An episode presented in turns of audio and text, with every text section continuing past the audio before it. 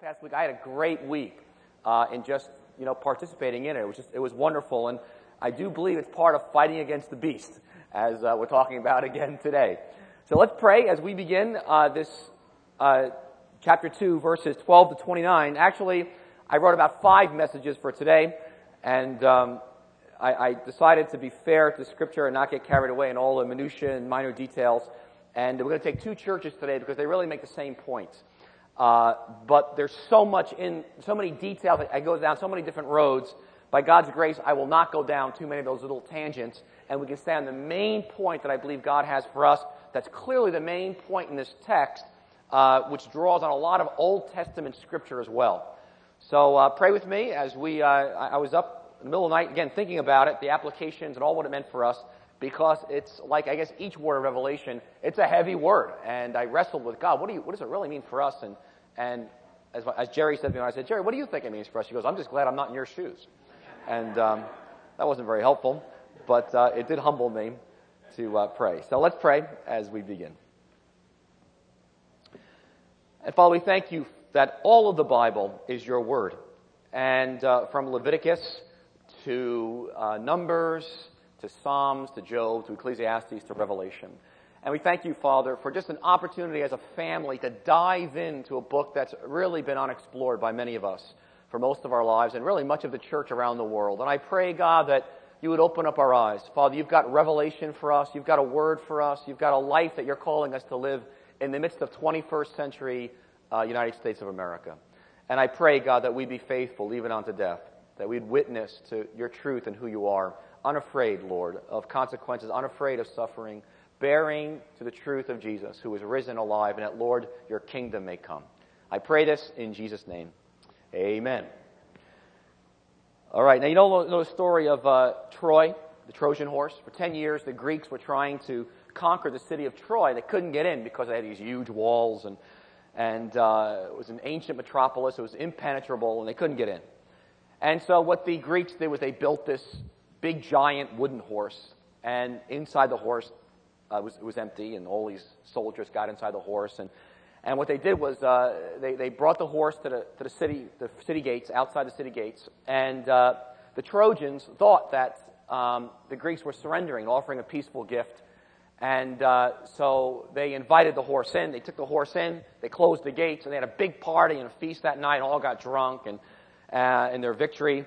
And so what happened that night was the Greeks, in their drunkenness, I mean, came out of the horse, busted through the wooden horse, and they beat the, you know, they killed the sentries on the wall, and then they opened the city gates, and all the army of Greek came in, and they, they conquered Troy. And That's the great story of the Trojan horse. They couldn't get in from the outside, so they figured out a plan to get in from the inside through a trick through a Trojan horse. And that really is kind of what this story is about here in this, these two churches, because we've been talking about resisting the beast. And that the beast in this text here we're going to read comes inside the church, kind of like a Trojan horse and no one's expecting it, no one's thinking about it's going to happen this way. But before they know it, the beast has gotten on the inside and has captured and destroyed the church, not immediately and destroyed people's lives, but really in generations to come through bringing in a variety of falsehood and lies and all that stuff. So, again, you know, this book is written to seven churches in, in present day Turkey, Asia Minor, and uh, uh, they're under intense pressure. They're under persecution from the Roman Empire in the first century. Uh, people are being killed. And the Roman Empire is pictured later in the book as a beast, or as actually a, a prostitute, Babylon the Great, a prostitute sitting on a horse. And, uh, but this theme of the beast is a nice one for us because the book is full of images and symbols to help us kind of get pictures and get moved emotionally. And so, again, you picture this beast, which is the Roman Empire, which is seeking to crush the church. And inside the beast, or behind the beast, is satanic power uh, from hell out to destroy the churches and your witness to Jesus. And the beast spews out lies and propaganda day and night to suck in its victims and crush her voice. And so we talked about last week how Christians are called to witness to the truth of God and his righteousness over and against the lies of the beast that are idolatry. But it's a costly choice and suffering's involved and even death. And so what's happening here in these two churches, Pergamum and Thyatira, which is in chapter 2, that uh, the Trojan horse is inside the church. And true Christianity is compromising with the idolatries of the beast. And Jesus has some strong feelings about it. And so I just wrote a couple of verses up that we're going to read in just a minute. Uh, you know, Jesus says, I have a few things against you. Uh, I don't know about you, but I don't need Jesus having anything against me. I have enough problems. He says, repent or I will come and will fight against you with the sword of my mouth. So I mean, imagine Jesus coming to the church. He's not talking about final judgment here. He's talking about to the church. He's saying, he says, if you don't get this thing in order, he goes, I want you to I'm going to come and I'm going to fight against you. That's pretty heavy, huh? We don't know what exactly that means, but I don't want to find out either. And verse 1, he goes, I have this against you. You tolerate that other woman Jezebel. So, okay. So you get, you get a drift. And actually, he says in the second church that for tolerating this, that some of the ones who are following this teaching are actually going to get, are going to be physically sick. There's going to be actually consequences in your physical body, which is, it's very heavy. Again, we don't know all that happened and what he meant. We don't know, hopefully they repented. But you've got tremendous, uh, words of, I, I guess anger or, or, or outrage from Jesus that this is going on inside his true church. And again, I want you to get the picture of the Trojan horse on the inside. So with that, let's begin reading um, uh, from chapter 2, verse 12. I can go back to the first, maybe the first, yeah, okay? The churches of Pergamum and Thyatira. So try to hang with me here. I'll make a few comments along the way. To the angel of the church in Pergamum, write, These are the words of him who has the sharp, double-edged sword. Just a quick note here. The sharp, double-edged sword was only, the only one who had the, the power of the sword was the Roman governors or Roman emperor. And Pergamum was the capital of the Roman government in Asia. And so the only person who had the power of the sword, which was actually a, little Latin word that the Greeks had, that the uh, Romans had, was the Roman proconsul who could declare life and death. And so remember when Jesus was crucified, they had to go to Pilate, because only Pilate under, under the, Rome had, to, had they could say life or death for Jesus. And so Jesus says, I want you to know something as we start this whole thing out. These are the words of him who has a sharp double-edged sword. It's not Rome that has it. I've got it. Catch that? It's a play here. All right. Verse 13. I know where you live, where Satan has his throne. Some of you are saying, that's my house. Yet you remain true to my name. You did not renounce your faith in me, even in the days of Antipas, my faithful witness who, has, who was put to death in your city where Satan lives. Nevertheless, I have a few things against you. You have people there who hold to the teaching of Balaam, who taught Balak to entice the Israelites to sin by eating food sacrificed to idols and by committing sexual immorality. Likewise, you also have those who hold to the teaching of the Nicolaitans. Repent, therefore, otherwise I will soon come to you and will fight against them with the sword of my mouth. He who has an ear, let him hear what the Spirit says to the churches. And to him who overcomes, I will give some of the hidden manna. I will also give him a white stone with a new name written on it, known only to him who receives it. All right, now hang on there. To the angel of the church in Thyatira, writes, the city not far from Pergamum. These are the words of the Son of God, whose eyes are like blazing fire. He sees through everything. And whose feet are like burnished bronze I know your deeds, your love, your, and faith and service and perseverance, and that you are now doing more than you did at first. That's good. Nevertheless, I have this against you. You tolerate that woman Jezebel, who calls herself a prophetess. By her teaching, she misleads my servants into sexual immorality and the eating of food sacrificed to idols. I have given her time to repent of immorality, but she's unwilling. So I will cast her on a bed of suffering, and I will make those who commit adultery with her suffer intensely unless they repent of her ways. I will strike her children dead, that all the churches will know that I am he who searches hearts and minds. And I will repay each of you according to your deeds. And now I say to the rest of you in Thyatira, to you who, have, who do not hold to her teaching and have not learned Satan's so-called deep secrets, I will not impose any other burden on you. Only hold on to what you have until I come. To him who overcomes and does my will to the end, I will give authority over the nations. He will rule them with an iron scepter. He will dash them to pieces like pottery. Just as I received authority from my Father, I will give him the morning star. He who has an ear, let him hear what the Spirit says to the churches. Amen. All right. By God's grace, we're going to hear what he has, the Spirit has to say, and uh, we will end with communion. It's our response of repentance back to God. So let's go. Basically, the problem here is simple as the theme is, is compromising with the beast. If you can, that gets kind of a nice image to encapsulate what's going on here. And uh, he says in Pergamon, go back, because I spent most of my time in the church of Pergamon, but he goes, I, I know where you live, verse 13, where Satan has his throne. And the word for living, they're not just passing through Pergamon. This is where their home is. This is where they reside. Uh, they're not just passing through the cities, and they're involved with all kinds of difficulties because of where they live. And, uh, and it's a great, it's just a great encouragement, I think, for all of us here in this room that Jesus knows your family, your city, your town, where you live, the time and history you're living. He knows exactly where you are. And he says, uh, Satan lives where you dwell too. And he doesn't tell him to leave the city. We'd get out of the town. He says, no, no, Satan lives there and you live there too. And he's going to talk about how to live there. But again, for, for, for John, Satan has his home there uh, he's referring to the fact that this is the seat of Roman government for the Asian Empire. So for him, he, the, the latest development of way Satan is manifesting himself is through the whole idolatry, religious paganism of the Roman Empire, which has filled the empire, which is now coming to crush Christians. And so he goes, I know you live where Satan has his throne. And uh, because, again, this, this was a center for emperor worship, where everyone once a year had to come and bow to the emperor and say, you know, Caesar is Lord. And uh, it was a very, very difficult place to be a Christian. I hope you can appreciate that. And, and so we have this one person here named Antipas that had died there for his faith. Now, uh, there was, there's, they've done a lot of archaeology in Pergamum, and I'm just going to quickly mention a few. They, they've uncovered five large temples and altars to Greek uh, and Roman gods. And I'll just mention them really quickly. One is called Dionysius, and uh, which was the god who promised meaning in life and abundant life and and uh, they, they, would drink, they would drink wine and have these great festivals. And they drank so much wine and got, they were so immoral, these festivals to Dionysius, that even the Romans, who were not moral themselves, outlawed their festivals for their great immorality. That was in Pergamum. Then you had Asclepius, who was a very famous god throughout the Roman Empire. And Asclepius was known as the savior healer god and was actually symbolized by the snake, which is a symbol for, for Satan.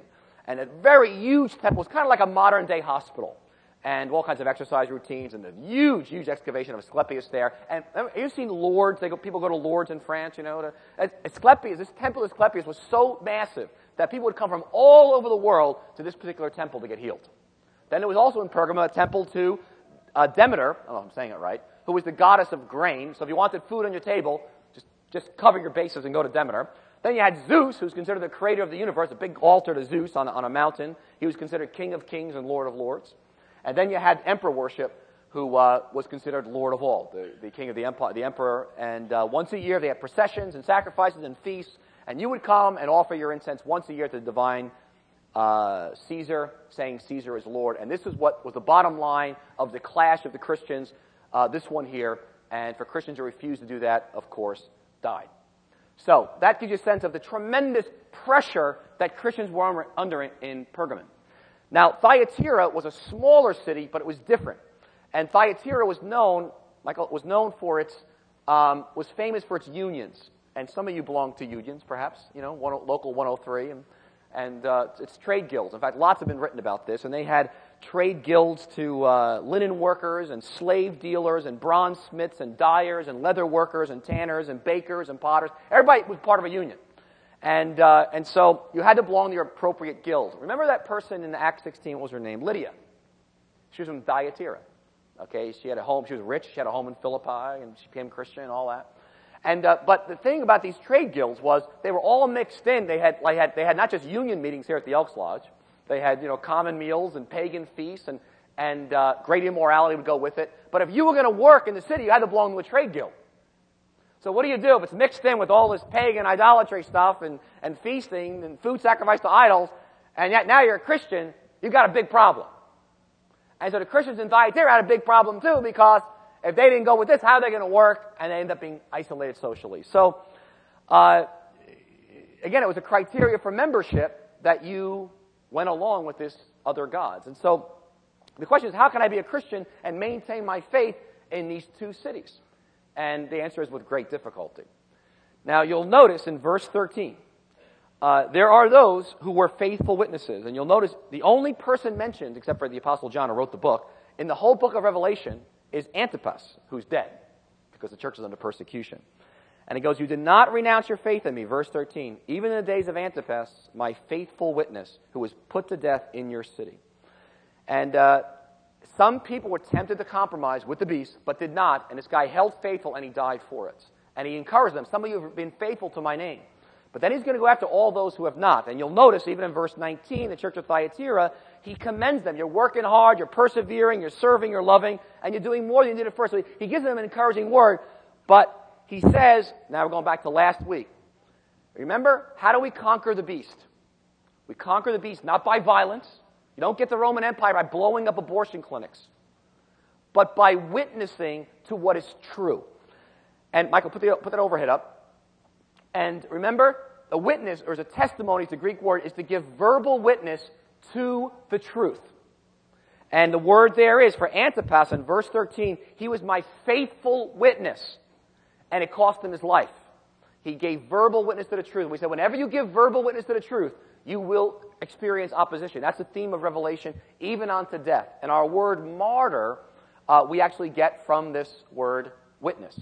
And so remember, last week in 20, chapter 20, verse 4, we read, I saw the souls of those who've been beheaded because of the testimony of Jesus, because of their witness for Jesus. They lost their heads. And because of the word of God, they had not worshipped the beast. And that's what Antipas did in, in uh, Pergamon in verse 13. And remember in chapter 11, uh, when they finish their testimony, their witness, the beast that comes up from the abyss will attack them and overpower them and kill them. And uh, we talked about how the way the kingdom of God advances is through our verbal witness. But we follow the way of the Lamb of God. And in that verbal witness, we experience opposition, suffering, and sometimes death. And that is the way the new heaven and new earth comes. It is not by the power of Rome, military, economic, taking political power getting a new president in power in the United States or the United Nations. It is by our verbal witness, even unto death. And here, God allows the beast to kill some Christians. But they end up being on the throne and ruling forever and ever.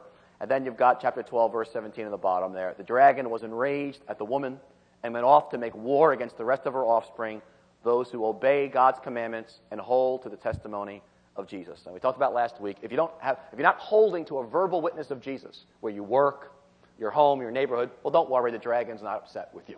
You're fine.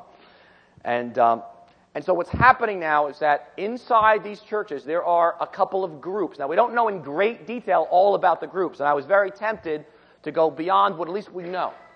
And I decided not to do that and uh, but to say at least what's clear in this text that you, you have three cults mentioned inside the church, or three streams of teaching: Balaam, Jezebel, and the Nicolaitans are mentioned just in a phrase. We know very very little about them, and uh, so but basically, in summary, and some commentators they all differ. Some believe there were three different ones. Some believe they were all one name, one name for the same thing. What is clear is that minimally Balaam and Jezebel were arguing that you can live in peaceful coexistence with the beast. You can be a Christian and you can live a Christian life in this place where Satan has his throne and you can coexist and bear witness and not have to suffer. But it was a compromising, a fatal compromise on both these parts, and they were lax in their attitude towards the Roman Empire and the evil that was coming forth from it. And uh, for that reason, Jesus goes after them. They wanted to avoid a headlong clash with the culture, and they accommodated themselves. So let's take Balaam, okay, verse 14 first. I have a few things against you. You, you have people there who hold to the teaching of Balaam, who taught Balak to entice the Israelites to sin by eating food sacrificed to idols and by committing sexual immorality. All right, this is very interesting. Because Balaam comes from Numbers chapter 22 to 25. And uh, Balaam was a prophet but he was a prophet that uh, worshipped Baal.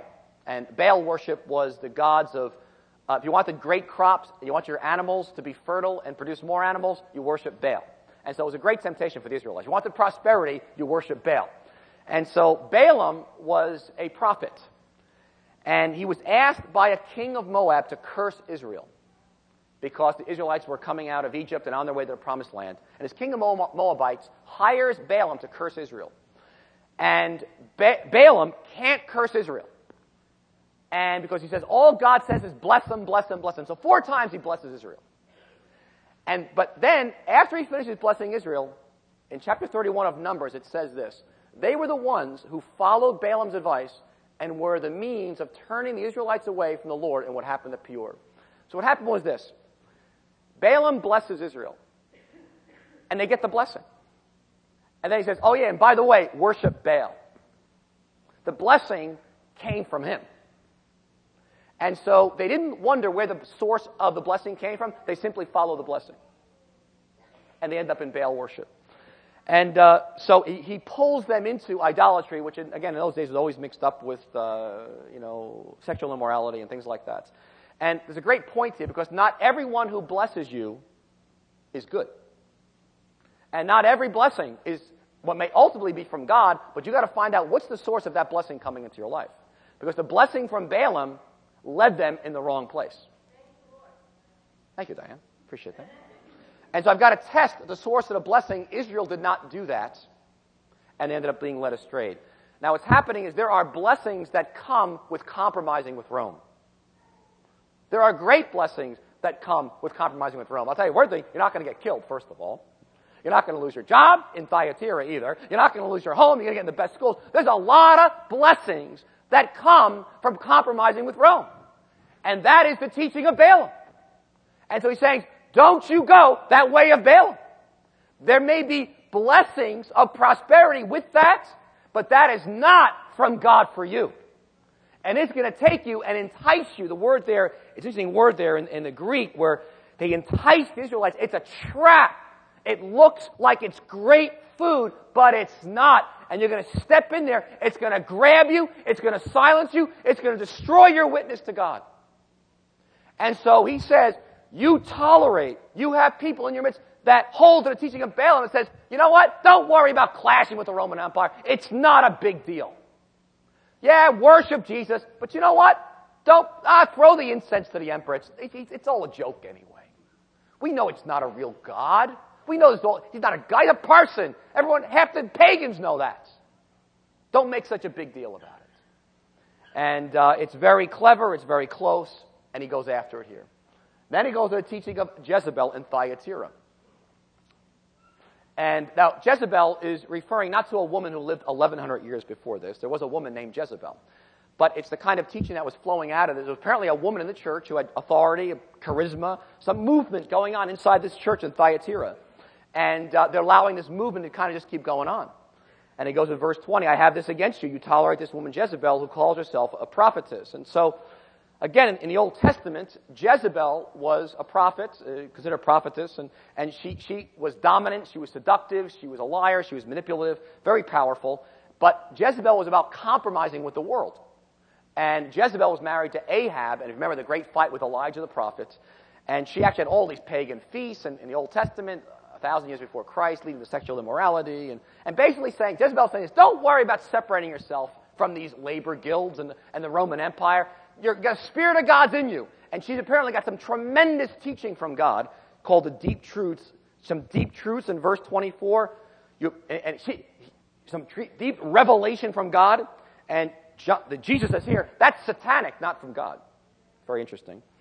And, um, and just like Jezebel in the Old Testament, uh, she brought together hundreds and hundreds of prophets of Baal and Asherah and uh, she led the whole country down the tubes and tried to kill the prophetic voice. And there's a lot to be said about that.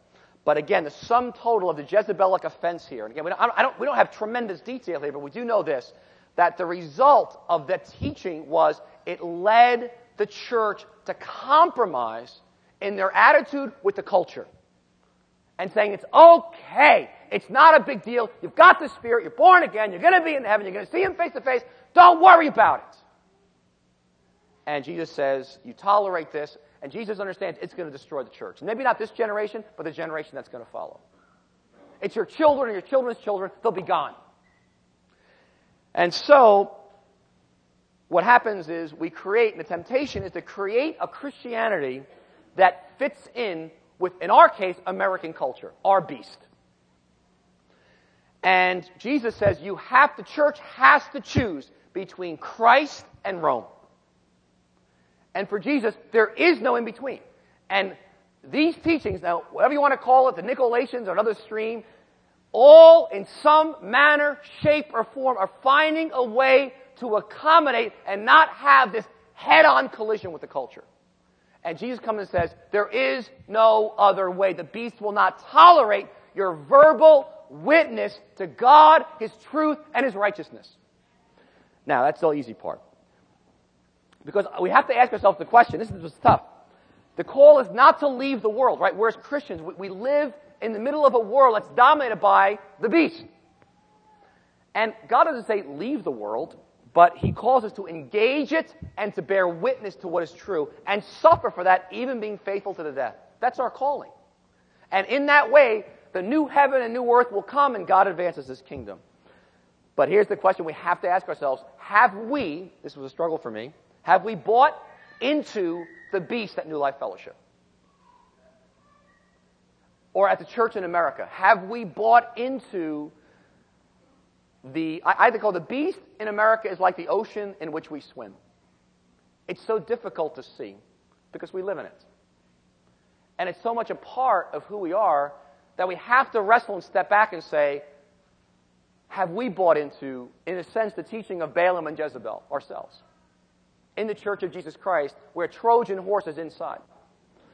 Now, what does compromise look like for us? Now, I'm not sure, but I'm going to throw you out a few things. Michael, this comes from, um, no, where's the other one, Michael? Okay. This comes from a, uh, Os Guinness, who's a Christian sociologist, and he writes about how the civilization right now is global. There's a global culture. Unlike the Babylon culture, or Roman culture, or Greek culture, uh, the culture, because of media and technology and capitalism, is worldwide. And he says, he, he argues that it's the most powerful culture the world has ever known. Is present right now in the world. And it bombards us day and night. And he, he argues things like the core values like more information, like internet, you know, information, information, information, convenience, options, comfort, instant gratification. If it feels good, happiness, entertainment, maximizing our time, independence, image, style, skepticism, control. He says, those are the gods that drive our culture. And everything has to work around that, including God. And that's his argument. And that that's the beast for him. Interesting to think about that. You can think about that for a while. But I've got my own little list. And I want to take you by, it. Michael, they got to come one by one? They got to come one by one. Can you make it one by one? Try to do something one by one. All right, all right, good, all right, good, okay. Okay, good, thank you. All right. Now, St. Anthony in the third century, he was so burdened, he was an Egyptian Christian. He was so burdened by the beast being inside the church that he started what's called the monastic movement. He says the only way to preserve the church is to run away. And he moved to the desert. And he began the first monastery. He lived alone for 20 years in a cave, and then some other folks joined him. And he's the only way we're going to ever preserve the purity that God intends for his church is for us to begin these monastic movements. Now, that's not what the Revelation. Revelation says, no, you live in it with the beast and you bear witness to what is true and suffering even unto death. So I'm going to throw out to you uh, five or six, seven things as I've been thinking about it. What does it mean like for us to compartmentalize and then to bear what it means for us to not uh, compromise with the beast? All right. Number one is compartmentalization. What I mean by that is it is very easy to, I think beast has us do this, that just like what's happening in Revelation, I'm a Christian here at church and in three or four areas of my life. But when it comes to work, whether I'm in medicine, law, real estate, politics, business, that's different than my faith over here. Or when I'm with my family I grew up with, I don't apply it over here, but I do apply it over there. And we kind of compartmentalize life. And that's what was happening with these followers of Balaam and Jezebel. That's how they could, that's how they could get away with it. They had a, they kind of, is my Christianity over here, but Jesus is not Lord over all of my life. And uh, I think that is one. But Jesus is Lord of all of life, and we're called to witness to what is true everywhere, regardless of where it falls. The second, I, I think a big area for us is our view of wealth and riches. That was the bottom line issue here for Pergamum and Thyatira, was because if they were faithful to Jesus, it was going to cost them a whole nother understanding of wealth and riches. They were going to lose earthly wealth and riches. And, uh, you know, I, I, read this. There's a great, there was a PBS special on, uh, Michael put it next to on, uh, called, Aff, oh, it's not there. Oh, okay. Go back. No, go back. Uh, there's a word called affluenza. And uh, affluenza is, means, as it describes Americans, a painful, contagious, socially transmitted disease of overload, debt, anxiety, and waste, resulting in the dogged pursuit of more wealth. Think about that. It's a painful, contagious condition of being overloaded in life, being in debt, being anxious, and wasting things. And uh, I think that in our culture, if you don't have a lot of material wealth, you're considered, you feel like a loser. I'm entitled to it. The world owes it to me. You, can hear young people say life is meaningless without wealth, without some possessions. And uh, it's good to have money and earn, earn wealth, but uh, let's face it, the Bible is very clear that we're to seek first the kingdom of God and that godliness with contentment is great gain. And the beast is not to own our soul. And I think it's a way that the, we make our decisions and the enemy gets a hold of us about a whole direction of our lives that cripples us. But it's difficult to address in the richest country in the world at the richest time in history. All right, third I wrote down is identity and worth.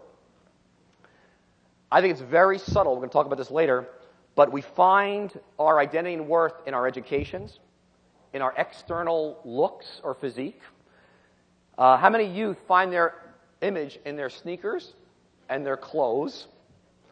What's bigger and better, what other people think, increasing your net worth they're a loser. But our whole place of our identity and worth, and even as believers, what we pass on to our children is so beast like. And we wonder why our children as the years go on, could care less. Because it's really in us. Because we've bought into the lie of the beast. And we've allowed it and tolerated it even in our own midst. All right, next one I, wrote down was even the whole issue of our goals for our children, which are, you know, uh, you know, I, I think of my kids, I'd like them to be successful and be comfortable in a worldly sense. And, uh, but really, success and our goals for our children is that they would love Jesus and they would love people and have a heart for the poor and the marginalized and the oppressed and be kids of character. I mean, that's success for our kids. But our culture, that, that, that's a loser in our culture. But we've got to fight that about what are we really driving after for our children. Uh, next one I, I wrote down is pride, power, control, and achievement, all of which are great values in our culture because the way of revelation is the way of humility, vulnerability, the cross, dependence, and brokenness. It's a low road of dying. Pride, worldly power, you've got everything under control, and worldly achievement in Revelation is the beast. And the way of the kingdom is the way of brokenness and humility and vulnerability, and the way of the Lamb of God. It's the opposite. Possibly, lastly, is way we compromise with the beast is the way I think that we look at our sufferings, and that we despair, we hit sufferings, and we all do, are we full of hope or full of despair? Because uh, if you're full of despair, like if you're in, if you're in Thyatira, Pergamon, and you hit sufferings, you know what you're going to do? If you don't got God's perspective, the beast perspective, you're going to quit. Hey, I don't want to suffer. I'm going with Jezebel over here and Balaam. I like that church. It's wonderful. And uh, but God is sovereign. The Lord says to us, He's on the throne, and that one day we'll thank him for all the prayers he did not answer. God assures us, you will thank him forever for all the prayers you prayed that he didn't answer because he's on the throne and he used his sufferings for your good, others' good, and his glory. And it is the way of Jesus and it's the way of the cross. It's the way the kingdom advances in, in the book of Revelation. And finally, lastly, I just call it noise and busyness, which uh, I, I think the noise and busyness that crushes us, that comes at us from all sides. And that if we're going to resist the idolatry of the beast, which is coming at us from the inside, the, the, the, the, understanding of Revelation is that the church is going to be constantly purifying itself from the filth of the beast by getting a vision of God as the one on the throne overall and our vision of the Lamb of God who's been slaughtered. And he is the one that we follow, led by the Holy Spirit. And so as I said last week, I'll go to the next one about, I mentioned about these spiritual disciplines. There is no other way to get away from the noise and the busyness of our culture that I can think of as I wrestle with this outside of a commitment to engage for all of us in spiritual disciplines.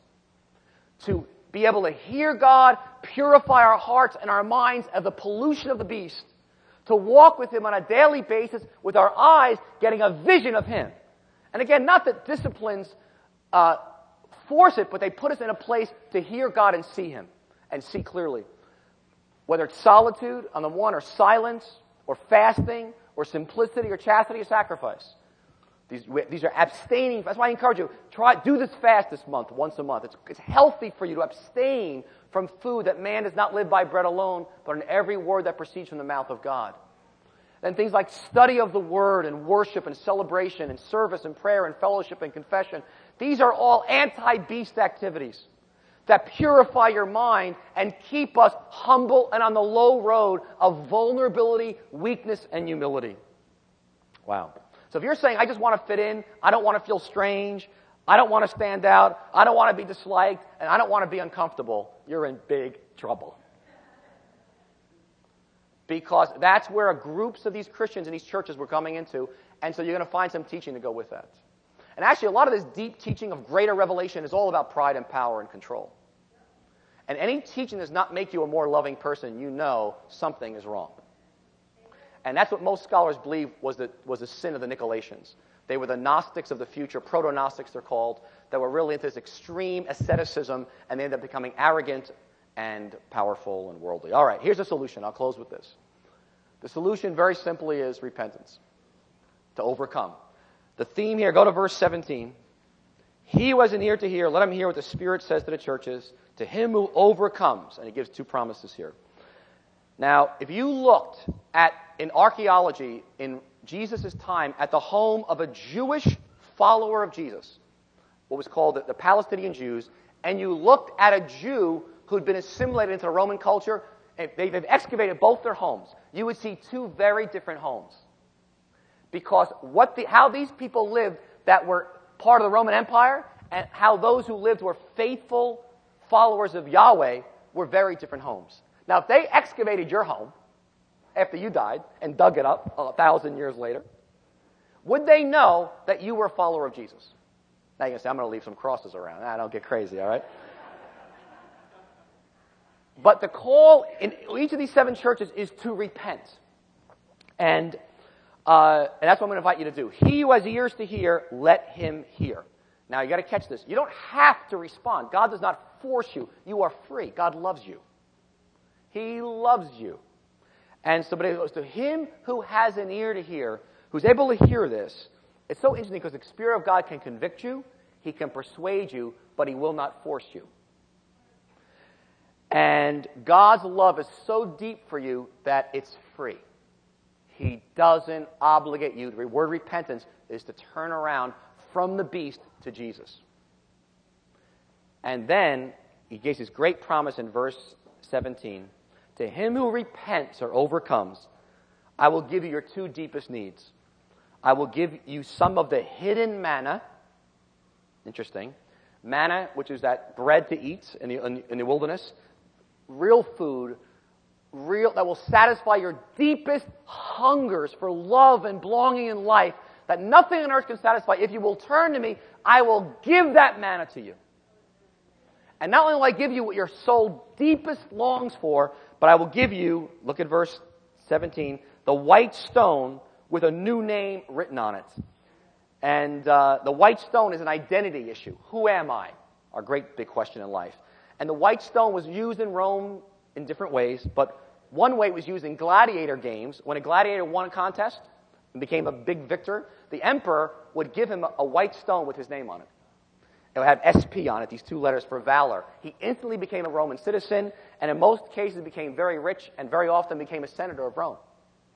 And it goes, if you will repent, I will give you what your soul, what you really need and want, manna, hidden manna, but I'll also give you a new name. Authority and identity of who you'll know who you are with a great future. Your old is gone. And with that, we're gonna re- I want to invite you to repent, and we're going to have communion together. And at this table, as an expression of repentance, as our solution to overcome of real food that's satisfied, and I'll throw the second one down. No, I didn't. Okay. But let's all stand. The worship team, come on forward.